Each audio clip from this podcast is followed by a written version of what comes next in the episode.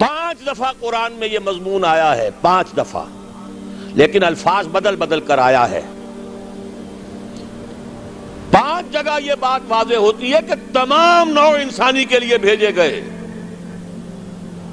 واحد رسول اللہ کے، جیسے واحد رسول اللہ کے وہ ہیں جنہوں نے دین حق کو بالفعل غالب کیا۔ فرد واحد سے دعوت کا آغاز کیا۔ پہلے دن چار ایمان لائے۔ زوجہ محترمہ خدیت القبرہ رضی اللہ تعالی عنہ، یار غار ابو بکر صدیق رضی اللہ تعالی عنہ۔ چچازاد بھائی جو زیر تربیت ہیں، زیر پرورش ہیں، حضرت علی رضی اللہ تعالی عنہ۔ غلام جنہیں آزاد کر کے بیٹا بنایا ہوا ہے، زید ابن حارثہ، زید ابن محمد کہلاتے ہیں۔ ایک جمع چار پانچ ہوئے۔ دس برس میں بمشکل سوا سو ہوئے۔ لیکن اس کے بعد وہی جو گلیوں کی تبلیغ کر رہا تھا، جو گھر گھر پر جا کر دستک دے رہا تھا دعوت و تبلیغ کے لیے، وہی پھر بدر اور حنین میں فوجوں کی سپہ سالاری کا ذمہ دار بھی ہے۔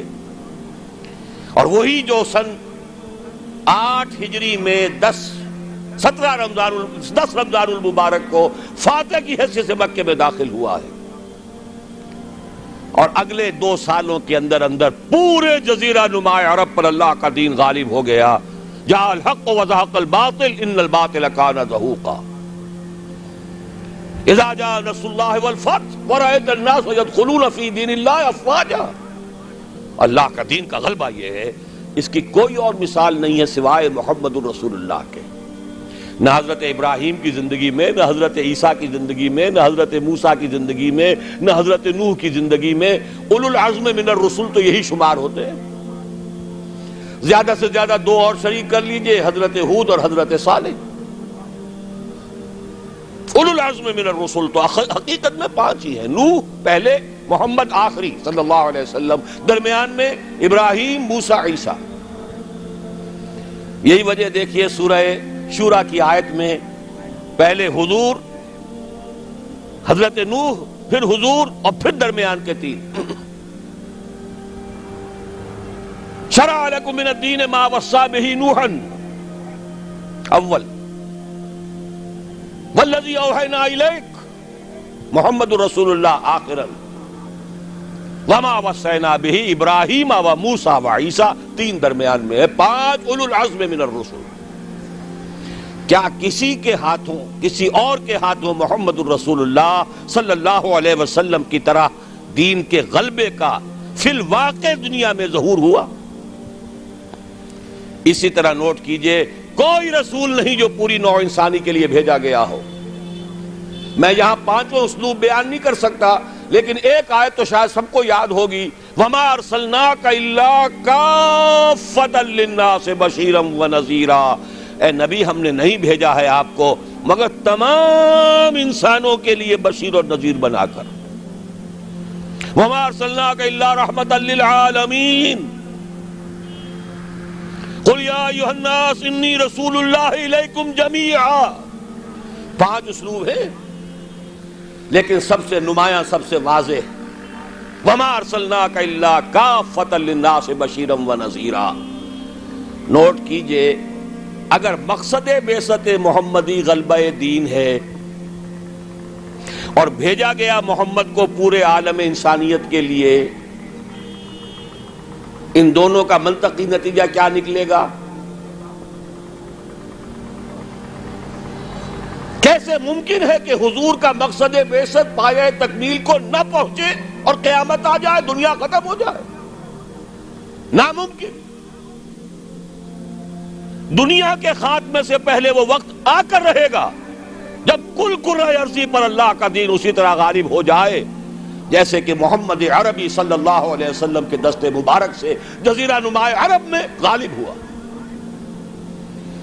اگر نہیں ہوتا تو تکمیل نہیں ہوئی۔ یہی بات کہی ہے اقبال نے۔ وقت فرصت ہے کہاں؟ کام ابھی باقی ہے۔ نور توحید کا اتمام ابھی باقی ہے۔ جزیرہ نماء عرب تو جگمگا اٹھا نور توحید سے۔ جیسا کہ بعد میں عرض کروں گا، پھر اصحاب سلاسہ خلفائے سلاسہ کے عہد خلافت میں کہاں سے کہاں کا علاقہ جو ہے، وہ منور ہو گیا بقائے نور بن گیا توحید سے۔ لیکن پوری دنیا تو نہیں ہوئی نا۔ ابھی تو چین بھی تھا، ہندوستان بھی تھا، ابھی تو پورا یورپ بھی تھا۔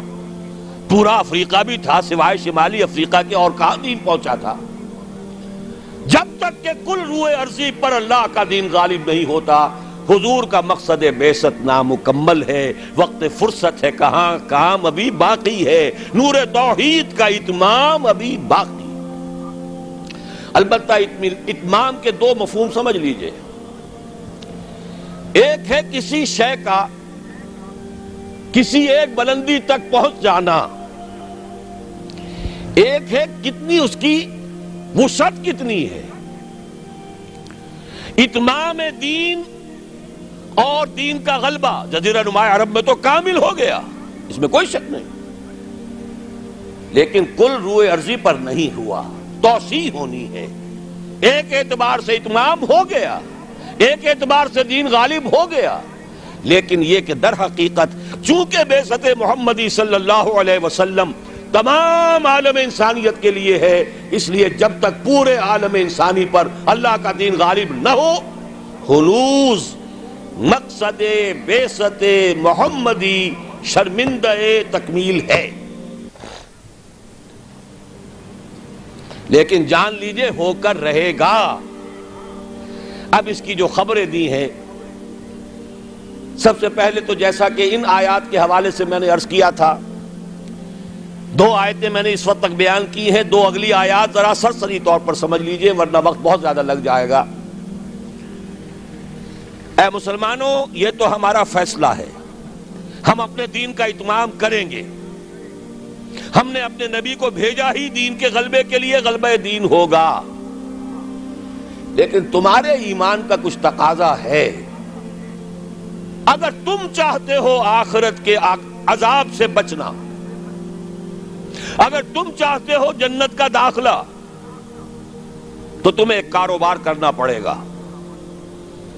یا ایوہ الذین آمنوا حل ادلکم علی تجارت تنجیکم من عذاب علیم تومنون باللہ ورسولہ وتجاہدون فی سبیل اللہ باموالکم وانفسکم ایمان رکھو جیسا کہ ایمان کا حق ہے۔ اور جہاد کرو اللہ کی راہ میں۔ کبا دو اس میں اپنی جانے بھی اور اپنے مال بھی۔ یہ تقاضا ہے اہل ایمان سے۔ مشیت ازدی ہے۔ بے ست مقصد محمدی اپنی جگہ ہے صلی اللہ علیہ وسلم۔ لیکن جانے کھپائیں صحابہ نے، سختیاں جیلی صحابہ نے، قربانیاں دی حضور نے بھی اور صحابہ نے بھی۔ محمد الرسول اللہ والذین معاہو یہ الفاظ کہاں آئے ہیں؟ سورہ فتح کی اس آیت کے بعد۔ هو الذي ارسل رسوله بالهدى ودين الحق ليظهره على الدين كله وكفى بالله شهيدا محمد رسول الله والذين معه اشداء على الكفار رحماء بينهم الى اخر الايه البتہ اس کے بعد فرمایا مسلمانوں، چونکہ یہ صورت نازل ہوئی ہے غزوہ عذاب کے بعد، سورہ صف مسلمانوں، ہم نے تمہیں ٹھوک بجا کر دیکھ لیا۔ تم نے ایمان اور جہاد کے تقاضے پورے کر دیے۔ تم نے اپنے ایمان کی صداقت کا وافر ثبوت فراہم کر دیا۔ لہذا خوشخبری سنو، یہ خوشخبری کب دی جا رہی ہے؟ جبکہ محمد الرسول اللہ کو اٹھارہ برس ہو چکے ہیں کام کرتے۔ جبکہ صحابہ پر سختی اپنے عروج کو پہنچ چکی ہے غزوہ احزاب میں۔ فرمایا، اگر تم اس راستے پر گامزن رہو گے، تو اخروی وعدے بھی ہیں، مغفرت بھی ہے، نجات بھی ہے، جنتیں بھی ہیں، بڑے اعلیٰ گھر بھی ہیں۔ وہ اخرا تو نصر من اللہ و فتح قریب اور ایک اور بات سن لو جو تمہیں بہت پسند ہوگی۔ اللہ کی مدد آیا چاہتی ہے اور فتح جو ہے تمہاری قدم بوسی کرنا چاہتی یہی وجہ ہے کہ غزوہ احزاب کے بعد حضور نے فرما دیا تھا صلی اللہ علیہ وسلم، لَن يَغْزُوكُمْ قُرَيْشْ بَعْدَ عَامِكُمْ حَازَا وَلَكِنَّكُمْ تَغْزُونَهُمْ مسلمانوں، قریش میں اب جان نہیں ہے، وہ دوبارہ کبھی تم پر چڑھائی کر کے نہیں آ سکیں گے۔ بس ختم۔ یہ آخری مرحلہ تھا۔ جیسے حضور کے اوپر جو شدید شدائد اور جو سختیاں تھیں، اس کا کلائمیکس یوم طائف ہے۔ اسی طرح صحابہ کرام پر من حیث الجماعت۔ امتحان کے بعد، امتحان امتحان کے بعد امتحان۔ وَلَنَبْلُوَنَّكُمْ بِشَيْءٍ مِّنَ الْخَوْفِ وَالْجُوعِ وَنَقْصٍ مِّنَ الْأَمْوَالِ وَالْأَنفُسِ وَالثَّمَرَاتِ۔ لیکن یہ فنومنا پہنچ چکے اپنے نقطہ عروج کو غزوہ احزاب میں۔ کئی کئی دن کے فاقے بھوک کا یہ عالم، بارہ ہزار کا لشکر، چھوٹی سی بستی، جیسے صحرا میں چراغ روشن ہو اور آندیاں آ رہی ہو بجھانے کے لیے۔ امتحان انتہائی شدید۔ ثابت قدم ہے محمد الرسول اللہ والذین معاہو اخرى تحبونها نصر من اللہ وفتح قریب وبشر المومنین اے نبی، اہل ایمان کو بشارت دے دیجیے۔ تمہاری سختیوں کا دور اب ختم ہوگا۔ اب فتح تمہارے قدم چومے گی۔ یہی بشر المومنین پر عمل کر کے حضور نے فرمایا، لن تغدوکم قریش بعد عامکم مسلمانوں، اب قریش تم پر چڑھائی کر کے نہیں آ سکتے۔ ولیکنکم تغزونہم بلکہ اب تمہاری طرف سے انیشیٹو ہوگا، اب تم چڑھائی کرو گے۔ اب یہی مضمون ہے جو سورہ نور کی اس آیت میں ہے، قاری صاحب سے بھی آپ نے سن لی۔ چونکہ سورہ نور بھی غزوہ احزاب کے بعد نازل ہوئی ہے۔ سن پانچ ہجری میں غزوہ احزاب، سن پانچ ہجری میں سورہ احزاب کا نزول، سن پانچ کے آخر میں یا چھ کے شروع میں سورہ نور کی کا نزول ہے۔ وعد اللہ الذین آمنوا منکم وعملوا الصالحات۔ یہ وہی جو ایک آیت چھوٹی آئی ہے سورہ صف میں، اسی کی وضاحت ہے۔ وَأُخْرَا تُحِبُّونَهَا نَصْرٌ مِّنَ اللَّهِ وَفَتْحٌ قَرِيبٌ۔ اسی کی وضاحت ہو رہی ہے۔ ایک بات کو تین اسلوبوں میں بیان کیا جا رہا ہے۔ دل جوئی کے لیے، تشفی کے لیے، اطمینان دلانے کے لیے۔ وعد اللہ الذین آمنوا منکم وعملوا الصالحات۔ اللہ کا وعدہ ہے پختہ مسلمانوں، تم میں سے جنہوں نے ایمان اور عمل صالح کا حق ادا کر دیا۔ اور یہیں سے یہ بات سمجھ لیجیے کہ عمل صالح کا سب سے بڑا اطلاق جہاد فی سبیل اللہ پر ہے۔ نوافل پر نہیں ہے۔ سورہ صف میں کیا فرمایا؟ اگر چاہتے ہو جہنم سے چھٹکارا، تو منون باللہ و رسول ہی، و تجاہدون وَتُجَاهِدُونَ فِي سَبِيلِ اللَّهِ بِأَمْوَالِكُمْ وَأَنفُسِكُمْ اسی کی وضاحت کر رہی ہے یہ آیت نمبر پچپن سورہ نور کی۔ وعد اللہ الذین آمنوا منکم وعملوا الصالحات۔ تو عمل صالح سے مراد کیا ہے؟ تقابل کیجیے۔ القرآن یفسر بعضہ بعضا۔ مراد ہے جہاد فی سبیل اے مسلمانوں، تم نے ایمان اور جہاد کا جو حق ادا کر دیا، اب تین وعدے ہیں ہمارے۔ لَيَسْتَخْلِفَنَّهُمْ فِي الْأَرْضِ كَمَا اسْتَخْلَفَ الَّذِينَ مِنْ قَبْلِهِمْ۔ لازماً انہیں خلافت عطا کریں گے زمین میں، جیسے کہ ان سے پہلوں کو خلافت عطا کی تھی۔ یا داود و انا جالنا کا خلیفت فی الارض کبھی اگر داود اور سلیمان کی حکومتیں ہو سکتی تھی تو محمد الرسول اللہ کی امت کی حکومت کیوں نہیں ہو سکتی؟ لَيَسْتَخْلِفَنَّهُمْ فِي الْأَرْضِ كَمَا اسْتَخْلَفَ الَّذِينَ مِنْ قَبْلِهِمْ.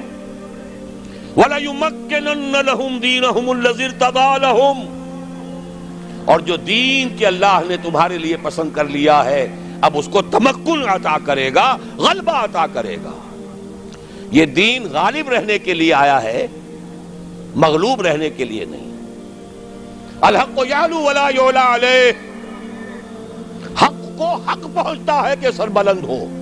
نہ یہ کہ پامال کر دیا جائے۔ تیسرا وعدہ، وَلَيُبَدِّلَنَّهُمْ مِنْ بَعْدِ خَوْفِهِمْ أَمْنَا۔ اب تک تو تم پر خوف کی کیفیت تاری تھی۔ پھر نہ قریش چڑھ کے آ جائیں، غطفان نہ آ جائیں۔ حدیثوں میں، سیرت میں آپ نے پڑھا ہوگا، رات رات پر پہرے رہتے تھے۔ ذرا شور ہوتا تھا، منافقین جو ہے لے اٹھتے تھے، پھر حملہ ہو رہا ہے بھائی، پھر حملہ ہو رہا ہے۔ ہر وقت ایک خوف کی کیفیت۔ لیکن اے مسلمانوں، اب وہ خوف کی حالت بدل جائے گا تمہیں امن حاصل ہو جائے گا۔ چیزیں تین بیان کی ایک ہی ہے۔ جب تمہیں حکومت مل جائے گی، تمہارا دین خود بخود غالب ہو گیا۔ یا جب اللہ کا دین غالب ہوگا، حکومت خود بخود تمہارے ہاتھ میں ہوگی۔ اور پھر اب ڈر کس کا؟ اب چین ہوگا، سکون ہوگا، اطمینان ہوگا، امن ہوگا۔ یا بودوننی اور پھر وہ میری بندگی کریں گے جیسے کہ بندگی کا حق ہے۔ الحلقات تحفظني بآيات من القرآن هي الحلقات تملأني بحب المصطفى العدنان۔